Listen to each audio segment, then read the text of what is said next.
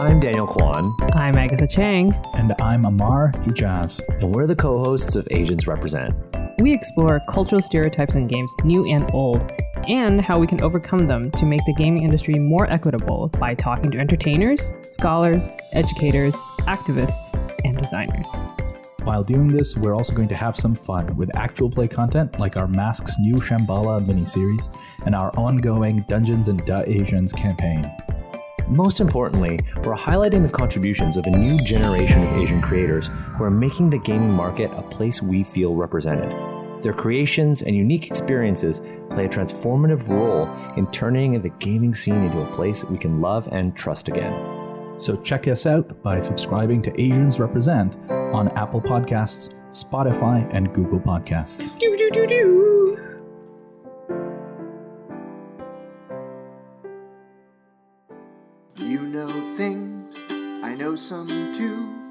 Sit right down, the fem explain 'em to you. If there's a thing you wanna explain, these two feminists can entertain. Nerdy stuff, sexy stuff, so much to know. Tune in for the Femsplain Show. Good morning, listeners, and good morning, Avalon. Good morning, Diana. And a special extra good morning to Sam. Yes, Sam, thank you for Good joining us. Thank you for inviting me on. This is super exciting. We're very excited to have you, and I'm very excited about the topic, even though we're not supposed to talk about it yet. Okay. Yeah, we can't talk about it yet. It's a big old secret. Uh, so before before we go anywhere near topics, I uh, I wanted to uh, do a little recap of. Usually, Sam, we do a recap of what nerd culture has done for us lately. Okay. Uh, or to us, if you're feeling in a mood and nerd culture has been bad lately, uh, we can also do that. Um, I, uh, for me, this week, uh, nerd culture has been very like exciting and blessing. So I'm actually in a good mood. Um, so uh, let's see what's what's going on. First of all, I, I started downloading uh, Assassin's Creed Odyssey, and it, my computer was like, "No, we don't like it. We don't like it. It's not. It's not working." Oh, which is fine because uh, to keep up with the stream, I was like, well, I got to find some other stuff to do. So I decided to download my favorite video game from when I was a kid, Spy Fox Dry Cereal. It is like one of those 2D games where you just click on objects to to interact with them, and it's basically like just a big mystery puzzle game. Uh, and we played it on the stream, and it honestly it was so hilarious, truly weird, uh, and like a bunch of people came in who were just like, "Holy cow, I forgot all about this thing," and now are suggesting like other games from that time period of like old computer gaming. And honestly, like I I kind of only did this as like just a, for a laugh, and now I'm like fully in the deep end of of 2D old like original computer games. So I'm, I'm pretty stoked about that. That's awesome. Um, so that's what nerd culture's done for me lately. Avalon, what what about what about you? um, Anything good? I want to co-sign that idea for streaming. I was so excited to see Yeah. you play this game that I forgot existed. Um, Love it. yes, I've never played, so that would be really cool, honestly. It just brought it me turns back. out that that was the only one I owned as a kid, but apparently there's like a whole series of them Oh, that I had no idea about. So I'm like, I- I'm just totally psyched. Yeah. I love that. Um, I've been watching WandaVision. Ooh. Ooh, no spoilers for WandaVision. Yeah. I I haven't seen it yet. Same. It's on my list. well, it's good and it's very digestible. The episodes are like half an hour, which Oh, seems okay. so unlikely these days. Yeah. I know. I was fully expecting like Mandalorian length, Yeah. 45. For sure. Stuff like that. Um, and speaking What? of speaking of unexpected stream games, um, so Francis and I will occasionally do like a, a couch co-op couples night stream. uh, that we call Divorce Night because it tends to get contentious. And he found on sale in the Nintendo eShop a game called Panty Party Yeah. that had this I, that had this big disclaimer that was like, "This is not hentai. It is just a game where you play as a panty." Um, and we played it last night, was and it so was it's literally just like like like badly drawn cut and underpants fighting each other. Yeah. There's no there's nothing like there's no hint of sex no, it's in very the weird. That's in the game. It's very yeah. That's um, wonderful. I loved it, and then we started doing story mode before this. he he made me. Co- he There's a story encouraged us to mode. quit. There's a story Yes. mode, and I was getting into it. Like it's very Sailor Moon. It's just like this girl is late for school. A panty comes and says that she's the chosen one, and, and then she has to like transform into a panty that has like the little bandana like a magical girl and then just like fight other panties and there's nothing sexual about it it is hilarious i'm so into it and i am going to play it without I without risks. really want you to stream story mode if you don't. i'm going to And- i love it Okay, good. because I was like, when you told me about this game and you were like, it has a disclaimer on it that says this is not hentai, like my eyes rolled so far back into my head. I was like, of course, sure. Yeah. Like the fact Yeah. that that was that literal, I was like, oh my God. i'm really into it That's so. amazing. so that's what it's done for My me life lately. is better knowing this exists. yeah and it was five bucks so like you know Yeah. Uh, what about you, Sam? Uh, what has nerd culture done for you lately? Anything on your nerdy plate? It's filling it up. Oh my goodness. Um, let's see. Really, most of my attention in spell slots is going towards uh, getting ready for the end of my longest streamed game that's coming up soon, which is also just the longest game I've ever played in for like a TTRPG. Um, Which game is that? this is my game Agora's Bells, um, which is currently a fantasy age game, and we have like two more episodes left and then an epilogue. And I've played this character since level three, and I love her, and it's taking up a lot of emotional bandwidth. Yeah. Sure. Yeah. Oh my God. Yeah, like she just When does hit it a major in um we play alternating Wednesdays and we have two more sessions. So this Wednesday, this coming Wednesday the 3rd is like part 1 of our like two-part finale. So it'll pretty much be ending like right at the end of February or so, and then we have an epilogue, and then my sweet knife cat will hopefully retire if she doesn't, you know, die in Oh, epic yeah. finale no. battle. Okay. I will keep all oh fingers goodness. Yeah. and limbs crossed. We'll see. I love her, my sweet disaster. So that's just taking up a lot of my emotional like bandwidth because I'm like making notes in preparation for the epilogue, assuming she mm-hmm. lives. And oh my god, it's gonna be wild.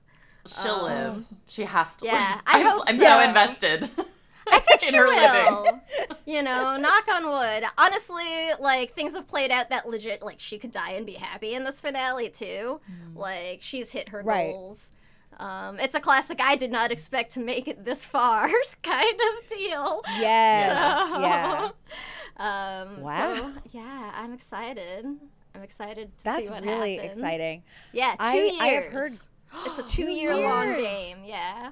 Yeah. That's wow. That's so much investment and so much uh, uh like growth Yeah, and a lot. change. She's grown a lot. Uh, how do you feel about the age system? I've I've heard really good things about. them. I'm really enjoying it. Um, they have this cool mechanic called stunts. It's a 3d6 system, and if you roll uh, matching um, on like two dice, then you generate stunt points that you can spend to do like extra cool things in, you know, like a scene or in a combat. So, depending on how many stunt points you generate, it's like it could be something easy, like maybe you deal a little extra damage, or maybe you get like a whole extra attack you can make, or can try to knock somebody prone or disarm them or something like that, and it's really fun.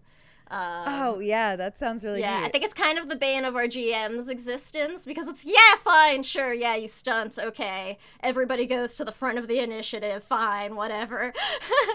Because that's one of the options is it's just you can go to the front of the initiative order, um, and it's awesome. That sounds great for RP. It Like, really, does. is. Yeah. It really Yeah. is a lot of fun. Um, and I like it a lot. It's one of those systems that's sort of modular where you start with like a basic archetype and then you pick talents and specializations um, to sort of tailor your character more how you want. And um, this is a game that we're playing over the Chromatic Chimera where we are really like loose and fast with rules as written. So Good, we've fan. yeah, yeah, we're big fans of narrative and rule of cool over there. So we've got, you know, we have like uh, our warrior cleric that's just a total mishmash of different classes that, as written, can't really be combined, but it makes them super awesome. Um, Cool. Yeah, it's a lot of fun. I really like the system, and I'd like to try other age ones too, like because I know they have a bunch of different ones that Green Ronin publishes.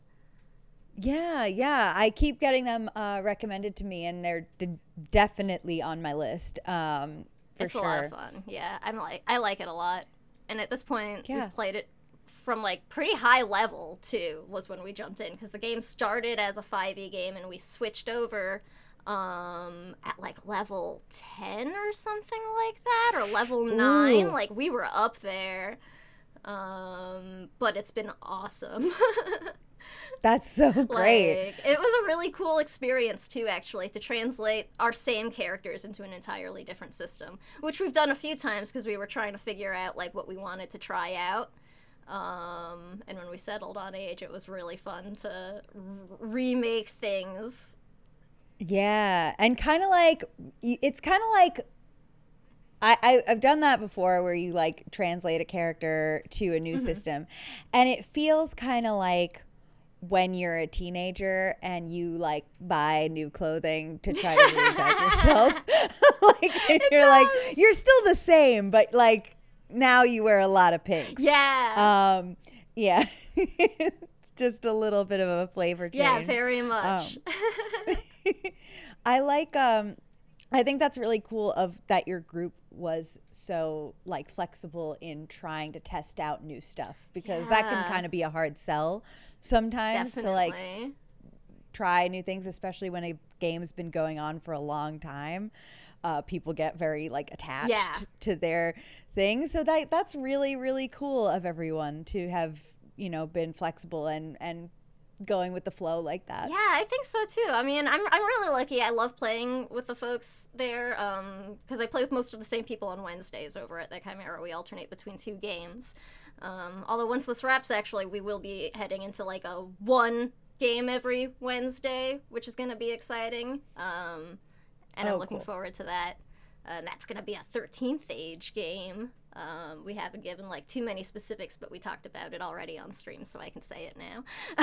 oh good but I'm super excited for that too. But um, yeah, so I've been playing with these people for about two years now, and they're some of the first people that I ever started streaming with. Really, um, our GM Chris actually is who is responsible for me getting into TTRPG streaming because Oh, he had invited me to like just play test a module that he wrote like a couple of years ago before the channel existed and then um, I had a hard time doing it because I had a terrible, terrible laptop that was like 10 years old. Um, and I was like, okay, this would have been a lot of fun if I could have heard a single thing that was happening. So that encouraged me to get like a better setup. That's awesome. Well, look at you now. I You're- know. You do so much streaming and, and so much online uh, work in, in TTRPG spaces and stuff. That's incredible. And it's all Chris's fault. we can blame him. Yes. That's fine.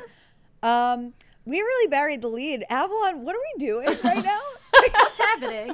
Why are we here? We got really excited and we forgot to intro the podcast. yeah, we did. This is a podcast. Hi. For I mean, you know that because you clicked on a link. You did. Uh, that or you you down you opened your podcast app and saw us there and you clicked on it. So you know that this is a podcast. So I don't feel that bad that I didn't tell you that this is a podcast. But. Uh, welcome to Femsplained. Yes. Uh, we don't really have a very solid format, but in general, this is a podcast where uh, the femmes have the mics and everyone of every gender representation is welcomed and invited to come and listen, laugh, and learn with us. Uh, and last week, what was last week's topic? Last week's topic. Oh, right. Oh. Uh, last week's topic uh, was our well, it was our super secret homework episode. If you follow us on Patreon, but for those listening uh, to the free version of the podcast, our last episode was uh, our Disney fight, our Duke It Out. Yes. Uh, episode where Avalon and I uh, fought over our favorite Disney films pre Pixar. And uh, I don't know, it's subjective who won. I think Um, the consensus that I'm seeing is that in terms of being a better debater, you won. But in terms of being a better movie, my movie, The Little Mermaid, won. Oh. I think that's that's what I'm seeing from from the Yes. Discord and from from Twitter. Yeah. Uh, and I accept that partial. It's a little hard for me to get the read that it's like, yeah, your movie was better, but your performance was not worthy of that movie. like you should have won that. Right. what everybody's saying. Um, so that was our topic uh, from last week. If uh, you are uh, just joining us, we are coming up this week. We can't tell you what the topic is until we bring a man in here Yes, to explain it to us first. Um, so take it away, Francis. In a mansplain minute. Ooh, everything's explained. In a mansplain minute. Ooh, tell the ladies what to say. In a mansplain minute. Putting one minute on the man watch and go. Deep Space Nine, the best Star Trek. When I heard that there was going to be a guest whose topic was Deep Space Nine, well, I just about lost my marbles. And of course, I wanted to run into the room just to make sure they were up to the task of open quote, femsplaining, end quote, this excellent, excellent show. But Avalon locked the door, and apparently our doors are pretty thick, because she couldn't hear me pounding and pounding and scratching and screaming. So desperate was I to make sure that the audience knew my theories about Garak's true intentions before this so called expert came in and sullied a good thing. Anyway, Deep Space Nine is great for reasons that Avalon and Diana will never be able to femsplain to you during the homework episodes because for some reason the homework does not include watching the entirety of TNG, followed by the entirety of Deep Space Nine, followed by the entirety of Voyager, because apparently 376 hours of programming is too much to do in a week, Francis. What were we talking about? Deep Space Nine? Okay, well, let me talk to you about why it's so good. Well, uh, nope, we're past a minute. All right. Well, then, on to the show. Well, who knows what Francis said? I'll find out later. Uh, and so will you. Um, but we have brought Sam onto the podcast to talk about uh, Star Trek, but specifically Star Trek Deep Space Nine. Is it? Yes. That? Am I saying it right? Yes. Because I know nothing about Yes, Star Trek. Star much. Trek Deep Space Nine, uh, also abbreviated to uh, Star Trek DS9. Um, you know, uh, it's uh, quicker to type and saves Twitter characters. um, but Sweet. it is. Uh, oh shoot! When what year did it launch? I'm see, I'm bad at dates and stuff. I'm pretty sure it began in the late '90s or mid to late 90s and actually sort of overlapped with TNG for a few seasons. Uh, Star Trek The Next Generation, that's the one with Patrick Stewart, if you're not familiar. Um, and of course, heads up, I'm gonna be spouting off tons of Star Trek spoilers. Yes, But- yes. This is a spoiler heavy podcast in general, so please go But ahead. only for the older Treks, really. Actually, I haven't seen Star Trek Discovery or the Picard series um, because I don't have CBS All Access, which totally flies in the face of everything Starfleet stands for. But you know, whatever. it's Well, fine. I I've seen Picard, but not Discovery. Uh, I want to see them both. I hear in Discovery, like all good or any Star Trek takes until about the third season to like really get Mm. good. Um, that's kind of Oh, a thing yeah. if you're not aware. Uh, at least, I just found out about this theory. yeah, yeah. I did not know I- that. that the third season is the of any series that's longer than five seasons is the best and also where it like hits Yeah, its stride pretty is what I've Yeah, anyway I'm there sorry, are other markers heard about as well. Uh, for TNG, once Riker gets his beard, you know shit is real. Um, and in DS9, when Benjamin Sisko, my favorite Starfleet captain, fight me, uh, and I say this as somebody who loves uh, Jean-Luc Picard and Patrick Stewart each in turn. Um, but when in DS9, when Sisko uh, shaves his head and gets his beard, like like when he gets his beard, you know shit is real, and when he shaves his head and has his beard, you know shit is really real. Um, and like those Yeah. are the benchmarks. um, but something I like with DS9 is I actually think it it is still a really enjoyable series prior to that mark when things get real.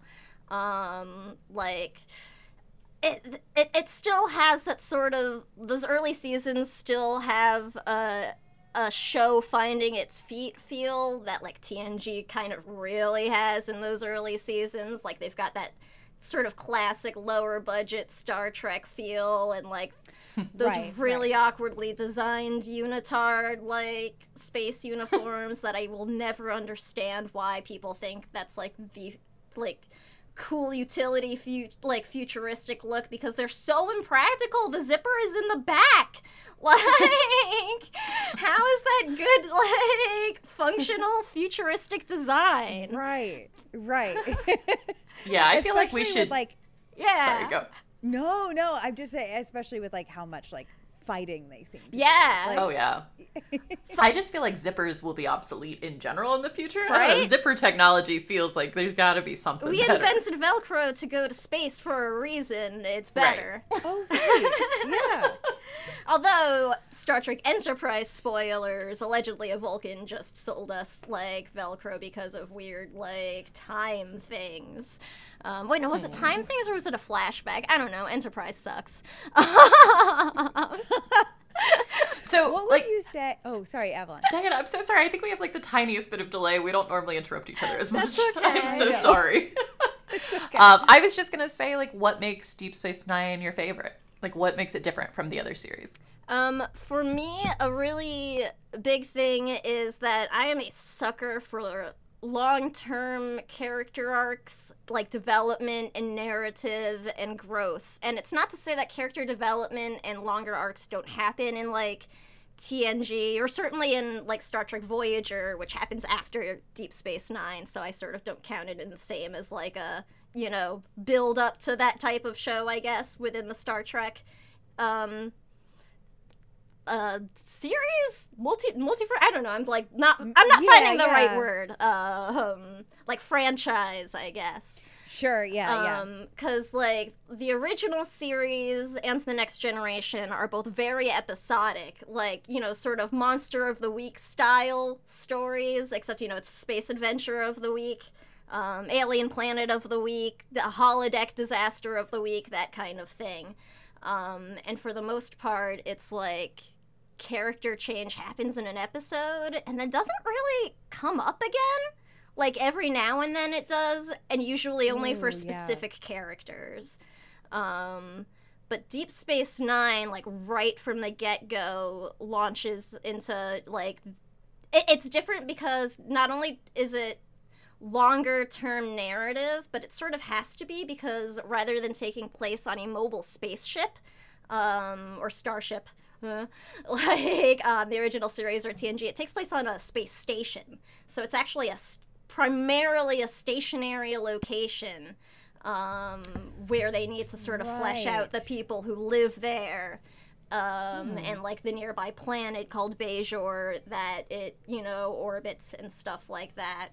Um, so I really like that sort of setup for a more long term character growth where things that happen in one episode like matter in later ones and you see that weigh on the characters and they change accordingly. Um, yeah, I think that I think DS9 just does a better job of showing that than other series uh, do. Yeah, and that makes sense. It's like a like like yeah. Yeah, like the the um the narrative way that I mean, I'm only I, I'm only kind of tangentially uh, familiar with Star Trek as a series. I've seen it. I've seen uh, the Next Generation, um, but I'm not really familiar with like the whole uh, the whole franchise uh, for sure. But it does seem that the like the way the older shows were set up where you know each episode they're going to a new location and they're engaging with a new uh, kind of kind of like a monster of the week type of setup and they it, it lends itself to being more episodic there it's Yeah. there's less of a connector but then on deep space nine they're they have this like home base Right. like where yeah i think that's pretty cool And DS9 focuses a lot on like darker aspects of um I guess I, I, I humanity yes, but you know, it's a lot of different like alien f- species and uh uh, factions involved. Um, so it's like on the darker side, it focuses more on a darker side of humanity. It it addresses things like war in a way that earlier series. Some people, I, I feel like a lot of people say like you know a, a big difference between like Star Trek and Star Wars, just for like a sort of comparison thing, is that it's like Star Wars tends to be a little bit more like dystopian and grimmer, and Star Trek tends to be more, you know, utopian, optimistic. You know, this is what society could be. And I think very true yeah DS9 gets real sometimes. Um, if like just sort of for some reference, um, Deep Space Nine is a space station located near a planet Bajor, which at the start of the series just came out of an occup- a violent occupation um, by uh, people called the Cardassians of like 50 years, where they were like brutally subjugated in like forced labor camps and stuff. And it's very much, you know, like a Holocaust allegory because Star Trek, you know, really likes to uh, run with, um, you know, a lot of actual like historical parallels and things in their series and stuff. yeah Um, so it, it it handles some really dark themes because there's a lot of like political entanglements as you know Starfleet comes to sort of help Bajor recover from the end of this occupation that they sort of helped facilitate. But Cardassia is still, you know, causing a lot of trouble, and then there's issues where like you know no, of course not everybody in cardassia agrees and not everyone Bajor is you know on the same side of the same things Right. and um there's like a very heavy uh, religious theme to it as well um, because also uh, you know star trek is also really well known for very monolithic peoples um, you know klingons are battle hungry vulcans are distant and logical and humans are whatever we need them to be for the episode that's very true so, you know, but everybody God. loves us for our sense of adventure. like, so, um, shoot, I totally lost track of like where I was running now. That's totally fine. I I love that you brought that up. the like the like singular focus. Uh, uh, like yeah, it's problematic like for a- sure.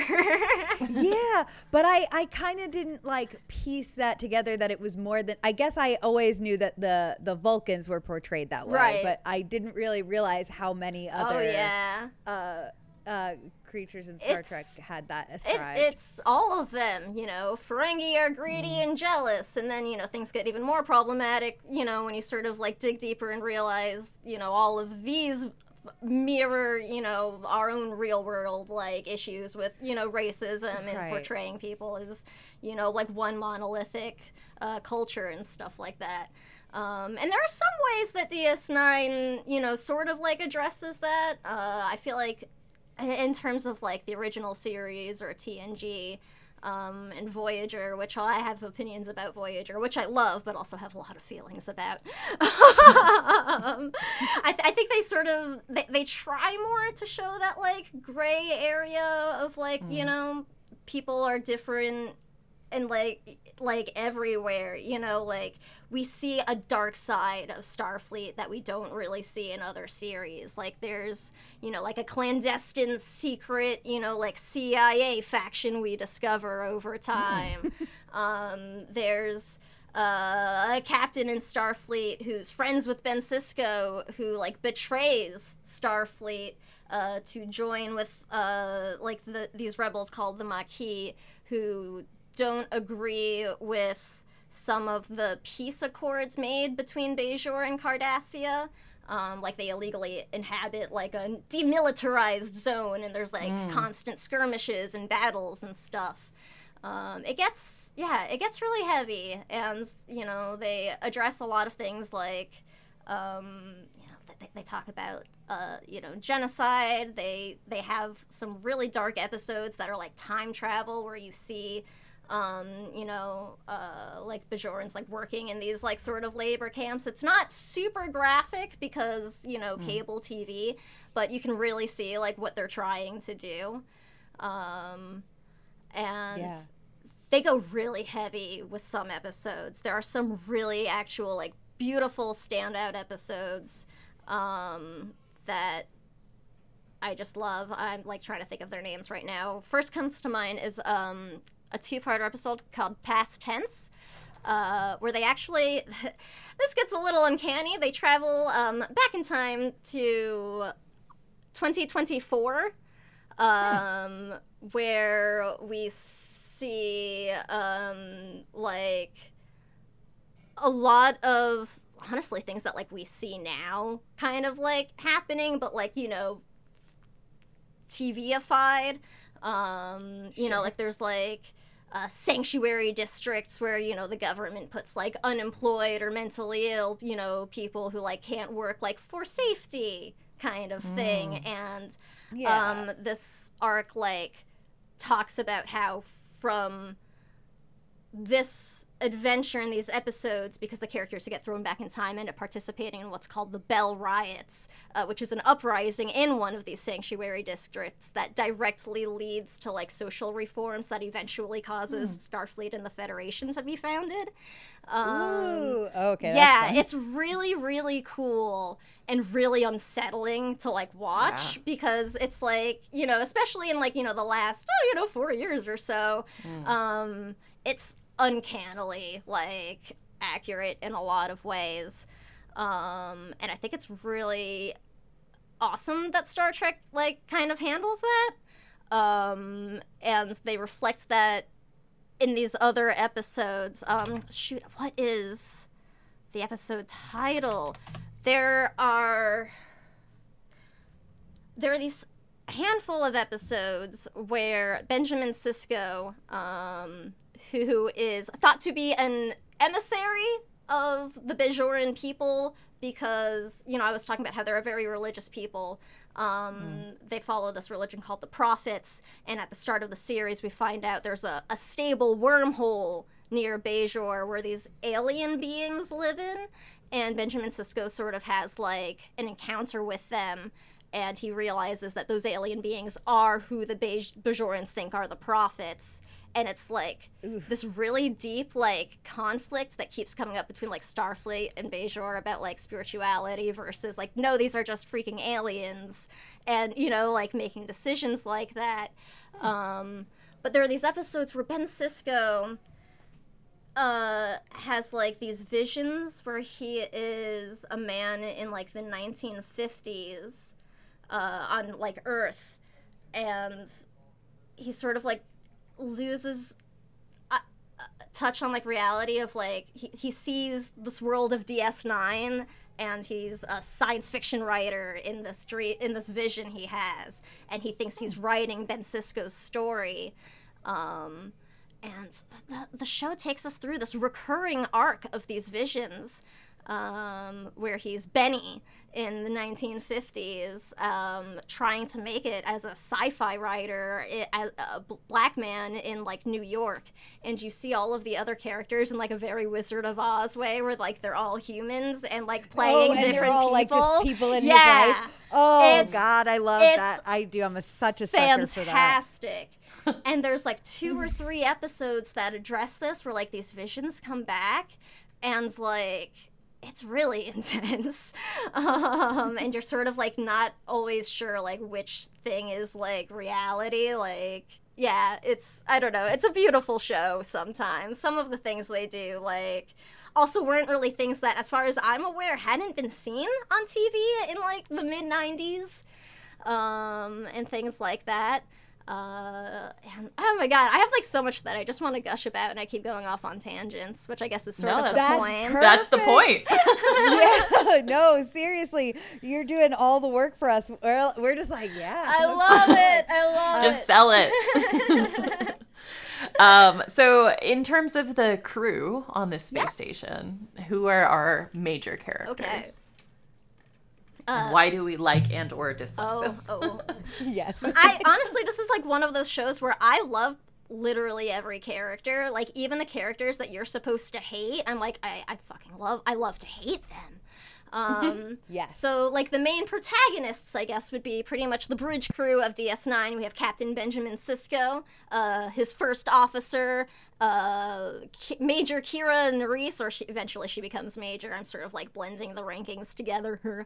um, and she is actually a member of the Bajoran militia who's like stationed on the station as a way of sort of like tying in the like Starfleet and Bajor relations because Bajor isn't actually part of the Federation. A major plot is of of the series is Bajor is petitioning to join the Federation and Ben is sort of stationed there to like make sure it happens.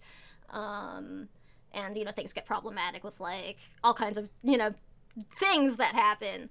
Um, there is also Lieutenant Commander Jadzia Dax, who is a joined Trill of seven lives. Trill are a symbiotic species um, where there's like a host body and a symbiote, which is like very sort of uh, Yeerk from Animorph style, this like worm like thing that gets um, inserted. It always comes back to animals. It does. Always. It should. Everything comes back to Animorphs. I've learned so much from that book series. That's what I should have talked about. Um, but um, yeah. So the the symbiote retains the memories of their past hosts, and Jadzia is Jadzia Dax. Dax is the symbiote symbiote, sy- sym, symbiote, Sym, I, whatever the symbiote, um, and that Dax's previous host was actually a really good friend of Ben Sisko's, um, who was an older male and actually acted very much as a like mentor to Ben. So we get to see this new dynamic between these characters in the series of Ben Sisko becoming friends and sort of a mentor to his former mentor who is now like in the body of uh, like a 28 year old woman or something like that. Um, and there's actually a lot of you know like uh, parallels with Jadzia and, and uh, being transgender um, you know things like and, and there's you know there's that meme that you've probably seen of uh, a woman with like spots on the sides of her face hugging a Klingon being like you know my name uh, where the Klingon saying Curzon my old friend and she's saying I'm Jadzia Yes. now and he says Jadzia Yeah. my old friend that's from DS9 um, and Oh. Jadzia, that Klingon used to know Jadzia as Curzon, and it's this really great se- great moment because we actually see her sort of struggling with people like not able to separate Jadzia from Curzon as like a new host, a new person. Like yes, she retains his memories and experiences, but like she is a different person now still um, Right. which is you know certainly something that i know you know as a non-binary person at least can be sort of a difficult thing when you introduce yourself to somebody you know after having like an identity change so to speak um, Totally. and like i think i like when i first saw that after actually coming out as non-binary it was like this moment of clicking when i was like that's why i love her so much okay Oh, yeah. I mean, she's awesome otherwise because she's like this 300 year old like science officer who just can do like pretty much anything as needed, more or less, and is really cool. Like she gambles and she parties and has fun. I love Jadzia. Awesome. Um, so she's one of the main characters. We have one of my favorite characters ever on a Star Trek, Constable Odo, who is a shapeshifter. Um, Oh. who we eventually find out originated through that like from a place beyond that wormhole um, and is actually from like a people who end up being like major antagonists later in the series um, and he is fantastic because um, with Odo, um, we get to see somebody who was discovered by Bajorans like scientists in a liquid state like essentially the equivalent of like a child because he didn't know like he didn't he wasn't really aware of his own sentience at the time um, so we see him like years later when he's uh, you know able to maintain like a humanoid form and he's the security officer on the station um, but like he's also learning about you know humanity and, and people in strange ways. It, it, it- it's weird because he's a very perceptive person um, who, you know, he's the security officer. He's like a detective, like a, you know, investigator.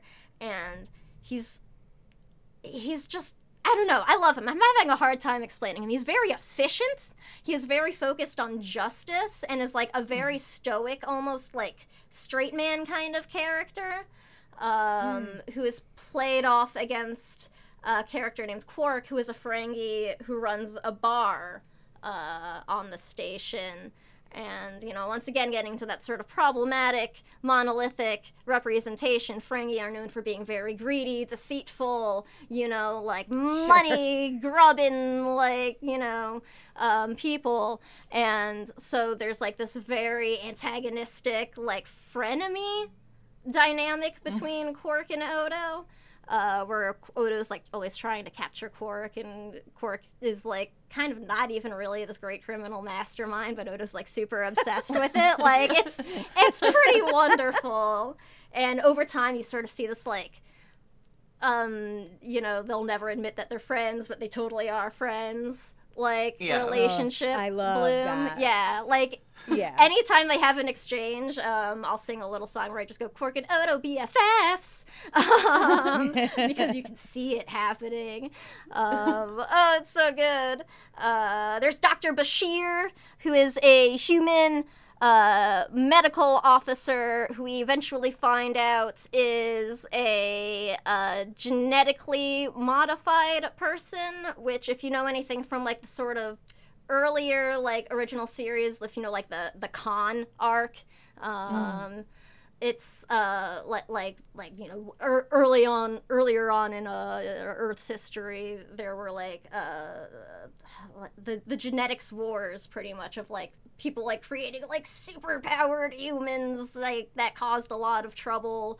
Um and it um it eventually meant that such genetic manipulation was outlawed within the Federation, and we find out like seasons into the show that Bashir is genetically modified. Um, and it like has made him like super intelligent. He's you know got like an eidetic, eidetic memory and things like that. Um, which I'm pretty sure the writers didn't have planned from the start, but if you pretend they did, it makes some of the choices from early on a whole lot less cringy. Because I love me Dr. Bashir, but doctors should not flirt or date their patients. Sure. And he does it all the time and it's it's like he's he begins the series as a very like cringy like i'm gonna hit on all the ladies like he chases after dax a lot and it's like dude like is there no sexual harassment training in starfleet what the hell um, Yeah. yeah We've never seen it, so yeah, I'm- so I- I- I HR to and s- zippers are both the two things. yeah, we need we need we need human resources to come aboard Deep Space Nine immediately. Right. And then we need them to replace all like the zippers, zippers with yeah like he sort of grows up and gets over it eventually and the character becomes so much more likable um, yeah. and it's interesting because again it's sort of like looking back on that you wonder it's like how much of that could you pers- you know at least if you want to be kind in your interpretation be like him sort of trying to you know overemphasize like i'm just a, a normal guy not you know an illegal genetically modified person who shouldn't be practicing medicine like by law i could lose my license if anyone finds out just one of the guys that's me um, Yes. I see what yeah. you mean. Yeah. Um, there's also the theory that um, Dr. Bashir and another character, he's like a side character, but is probably one of the best characters in the series, named Garak. Um, ha- like they they're known for sort of like having these like lunch lunch scenes and they're totally like vibing each other you can fucking tell um, but the writers are cowards i'm talking about you I- ira Ugh. Steven Behr and everybody else was I, I, i'm blanking out on all the other names right now um, I actually don't even th- know if Ira Steven Behr was one of the writers for DS9. Might have just been a producer by then. My We're gonna blame anyway. apologies. yeah. Unless you did it. Yeah. In which case, no apologies. this is your fault. like so if you sort of look at bashir through the lens of like closet like, like he's just sort of living in the closet you can sort of also forgive his cringiness at the beginning of the series of like oh he's just not comfortable with himself it doesn't make it okay but I can understand it, and it's like a choice rather than just bad writing from a bunch of dudes in a writer's room. Right. Yeah. um, I think it's important to like be aware that a lot of those things weren't intentional, but I'm still gonna Yeah. headcanon that they were. Yes. It helps. That's There's valid. only yeah. That- yeah, you know. Um, but uh, I don't know. It's a beautiful show. I love it. I love it so much. Um, there's so many things that I just like want to gush over it. If, Oh, all right. I've I have a question. Yes. So, where would you place yourself in Deep Space Nine? So, like, if you were in this universe Ooh. and you, you as Sam in every way, other than perhaps if you wanted to like be Klingon or whatever, but like you otherwise were just suddenly transported into this world, where do you feel like you would be? Ooh, okay. That's a good question. Um, I mean, you know, I would always love to join Starfleet.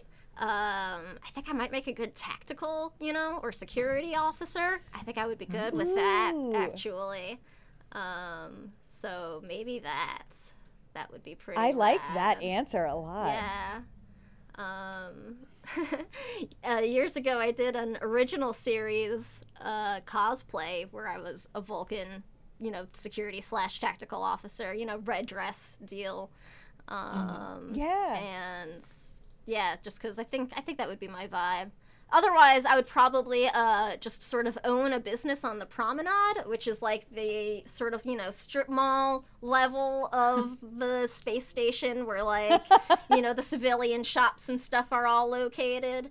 Um, so maybe I would run like a cafe. I would say I would run maybe a clothing shop, but I think Garak would literally murder me if I moved in on his business. Um, On his territory. On his territory. There's he's a character where a lot of the series is spent trying to figure out if he's a Card- Cardassian spy or not because he's the only Cardassian remaining on the station.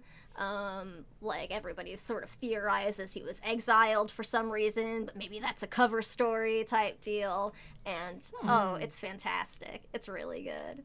It's really good. There's a scene between Garak and Quark that I actually just watched. Um, that is a fantastic, I think, example of sort of like a thieves' cant language for like RPGs Oh. and stuff, where um, like Quark is talking to him about like an ex-lover of Quark's who's a Cardassian who just came back to the ship um, and may or may not be a member of like a radical political group or whatever. And they're having like this conversation about the dresses in Garak's shop that aren't actually about the dresses in Garak's shop. And it's like such a good example of, you know, one of those sort of like you know, Garak possible ex spy and like Quark the, you know, criminal smuggler of the promenade on the station, like having this conversation, like, but not actually. It's so good. I love it so much. I just watched it before I came on, so it was on my mind. Do you have That's a, so a favorite episode, do you think? Or Um, story arc? Yeah, uh, honestly, past tense, which I had mentioned earlier, is like hands down one of my favorites. Um, but another episode that I really, really love is called Melora, um, which is about a Starfleet officer who comes to the station and uses a wheelchair because she is from a planet with a much higher, or I mean, a much lower gravitational pull than what like Starfleet and you know most other species operate on. Um, so she has trouble like walking and moving in the station's gravity.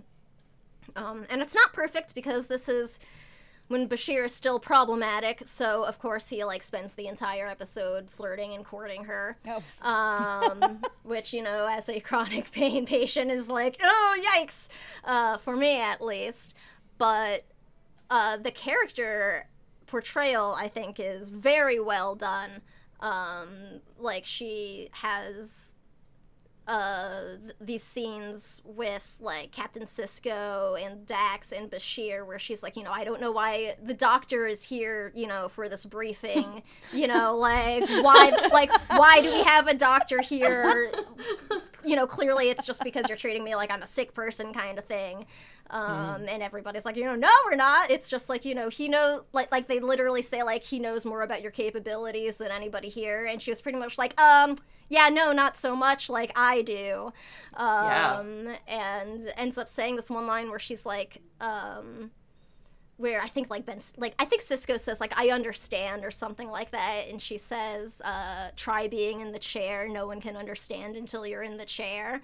And like just that line always hits me with such fucking feels because it's true, and like it's one of those moments where it's painful to see that sort of ableism in Starfleet, which is supposed to be this utopian you know, thing. And even before Melora shows up on screen, we have a scene with Bashir and Dax adding ramps into the station. Um, because, you know, the Cardassians are bad guys, so I guess they have to also be ableists and stuff, where they're like, the Cardassians never planned for, you know, somebody like Melora to be here. And it's like, shut up, I saw stairs in the other, like. Yeah. I've seen I've seen stairs in the freaking like Enterprise before. Shut up. right there on the bridge. and like so you know, it, it sort of like hurts to see that happen, but at the same time I like still appreciate that. It's another moment of like the writers weren't doing that part intentionally. I'm sure that I'm sure they were like patting themselves on the back, like, haha, we're doing an episode about like disability. um, but at the same time, it still is a huge deal, um, and stands out a lot to me. Like the arc of that episode is Bashir like offers Melora um, a, a procedure that would let her walk without like her apparatus in like you know earth level gravity but she wouldn't be able to return to her normal gravity without risking like damaging it. So she would like never be able to go back to her home planet again.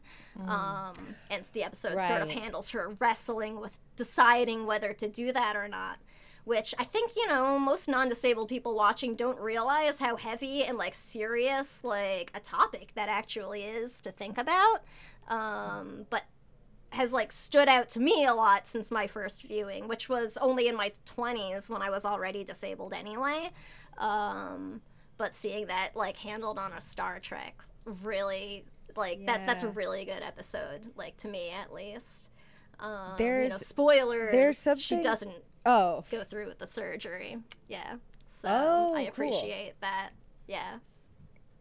I like this um uh like sort of allegory a lot because the fact that there isn't actually anything that is wrong with her body in any way. She Right. is in a world that is not made to accommodate her.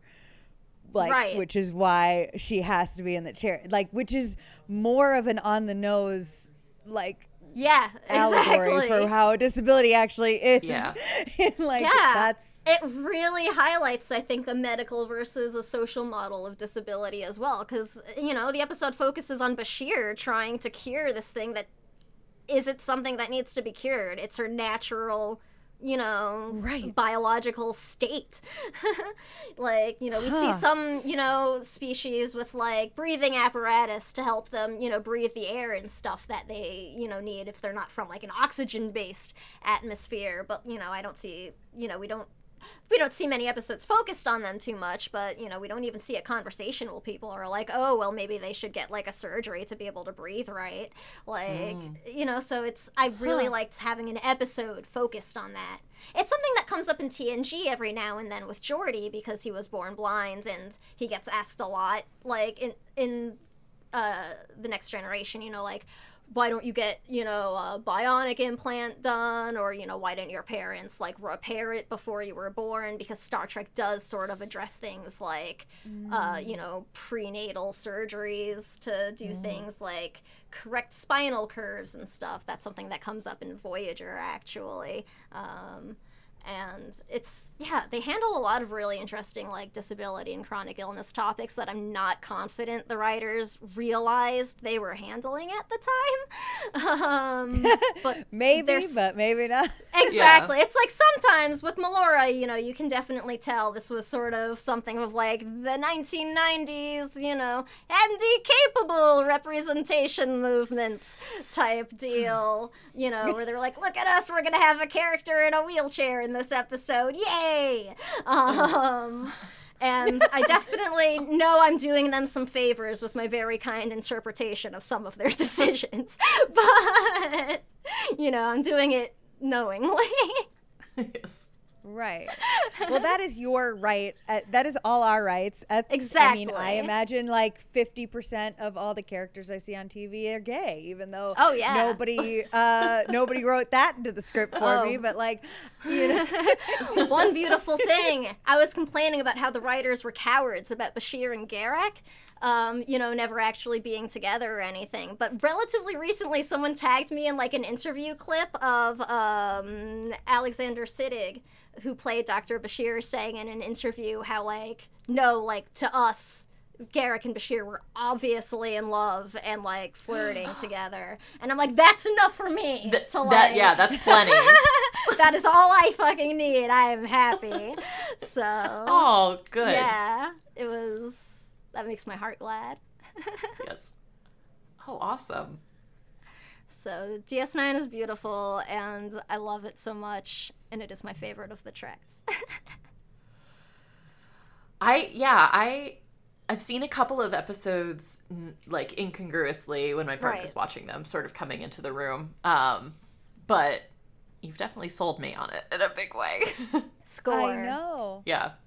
I was I was going to ask because I mean you you actually kind of like gave it to us anyway, but typically we do try to either give each other or ask our guests to give us um, like a little bit of homework regarding to the topic, like what you would think of the episodes that you mentioned, the past tense episodes and the Melora episode. For somebody who hasn't seen the rest of the series in its entirety, which of those do you think would be a good like try to try to or if there's another one you have Okay. for us to try to jump in and watch an episode and try to get the vibe and get into it. Okay. Ah, I feel like it can also sort of vary based on your experience with other Treks. Um, because, you know, again, more spoilers. If you're a fan of TNG, motherfucking Worf shows up uh, in like season four or five. It is. Oh. So you know, I might be more likely to name an episode from there if you're a fan of TNG and you want to see Michael Dorn be awesome and actually listened to for a damn change. because poor Worf, nobody listens to him on the Enterprise. His That's one true. job is to be like, we should fire phasers, and everybody else's job is to be like, we should never fire phasers. So I just feel really bad for him. Or his job is to show like how badass and strong the monster of the week is, and just like be like, well, if it kicks Worf's butt, then you know nobody else stands a chance. But it just makes Worf look like a like wimp, and I It hate does. it but he's awesome. He's awesome in Deep Space Nine. Um, so, like, if you've seen TNG and slash or the original series, a really fun episode to get started into is actually called "The Trouble with Tribbles." Um, which you know is a name that might sound a little bit familiar to you. Um, that's a time travel episode with like a lot of deep fake the original series references. Like it's it's pretty fantastic. Um, Oh, cool. and then, yeah. Or, you know, if you're a TNG fan and you want to see, um, oh, poor Miles O'Brien also shows up in DS9. We actually see him leave TNG to switch series.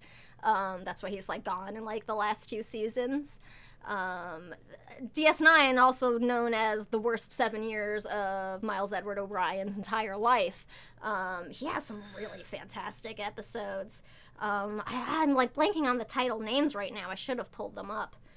Oh, that is like uh, you're already blowing me away with Yeah. your encyclopedic knowledge of this. Like when we when we talk about topics to each other, we're like, I don't know when this came out or who was in it or anything, but let me tell you, I like it. Excellent. um, oh man, if you want to just see some really good freaking acting, uh, this is sort of late in the series, so it would likely have a lot of spoilers. But if you just sort of want to see like shit be real, in the Pale Moonlight is a really good episode of DS9 um, where Ben Sisko like really shows that sort of moral gray area of like what war can make people do, uh, and sort of show that darker side of things Starfleet is you know able and willing to do, and it's some really beautiful acting. Um, Avery Brooks is so phenomenal as Ben Sisko. Like, I, I, I wish he was in more stuff now. I don't know what he's up to these days.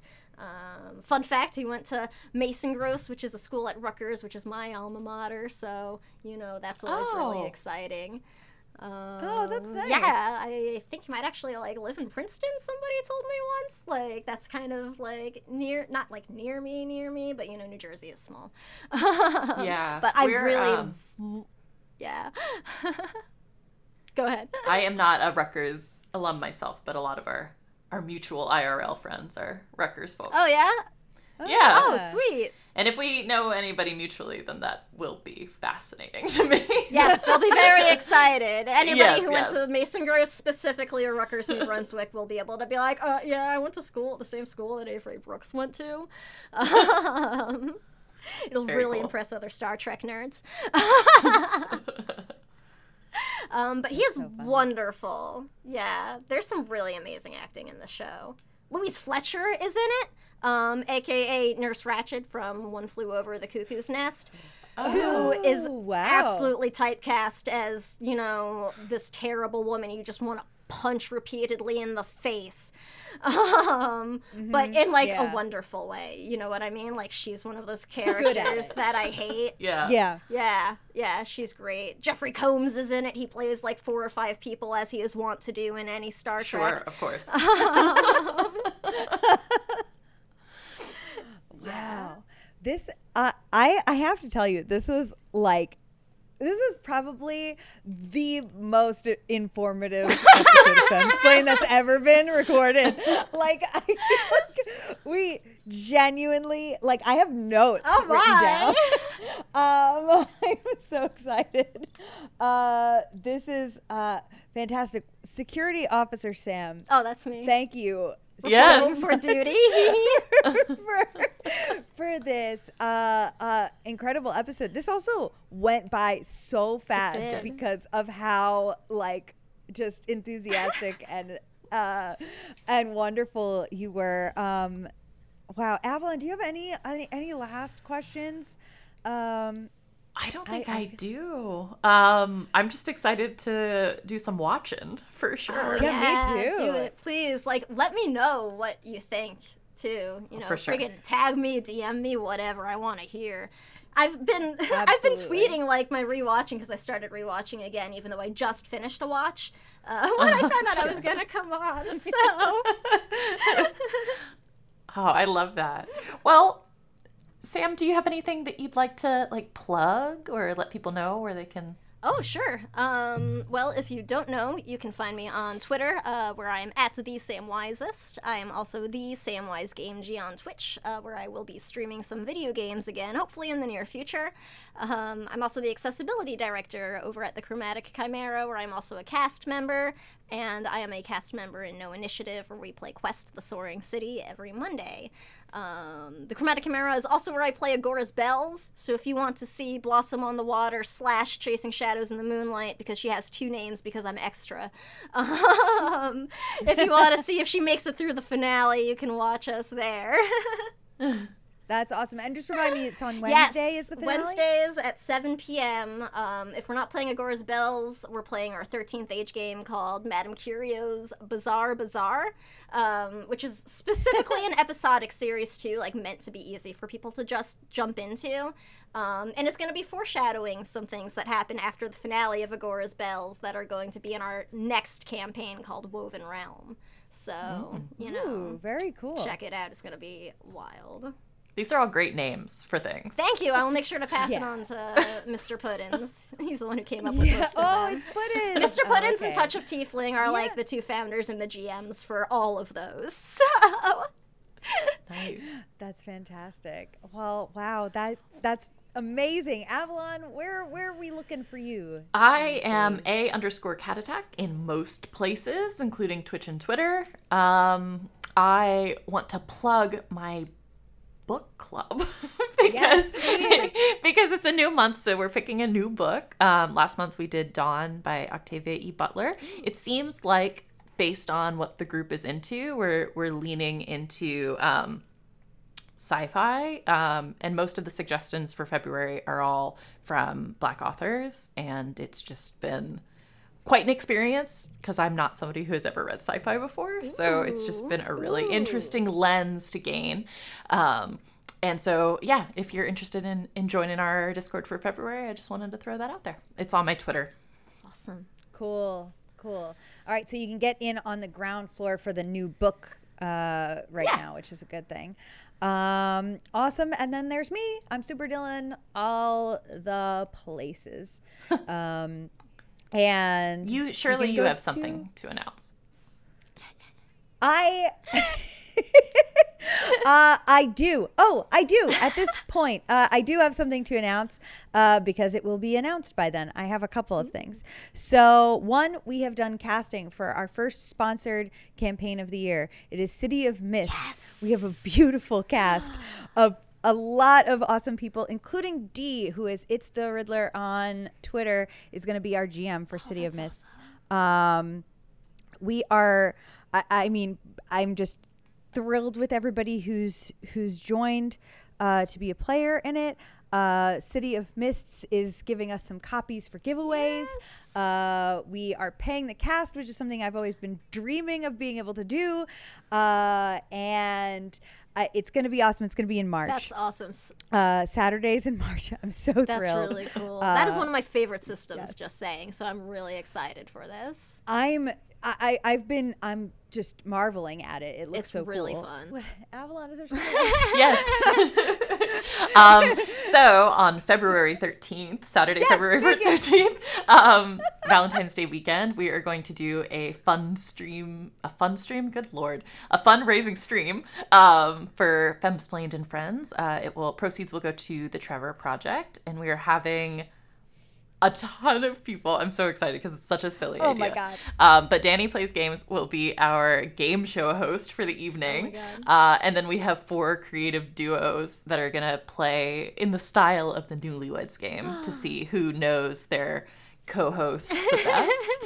um, And so it's oh my gosh, I'm you have to help me remember everybody. It's Nomadic. So from Nomadic and Aris from Gnome Brew, they do a morning show on Twitch. Yes. So th- they're going to be one of our duos. Then we have uh, Noir Enigma and Panita from uh, Critical Misses. They do a morning show called Morning Ritual on that channel. Then we have uh, the podcast Secret Histories of Nerd Mysteries, which is Scalar Scout Austin and Brenda, whose handle I forget. Snell BK, I think. Snell BK. Thank you so much. Uh, uh, and then us. Yep. We're the fourth. Okay. Yeah. uh, yes. So uh, we're gonna try to see compete to see who knows the best, uh, and in the meantime, also raise money for the Trevor Project. So I think Yes. it's gonna be fun and productive. Yes. at the same time. So if you are a podcast listener who does not normally do the streaming thing very much or doesn't do the TTRPG thing very much, um, please do consider tuning in for this. Uh, there's no barriers to entry in nerdiness. It's just going to be a good old fashioned silly time with game shows for a cause. So check that out.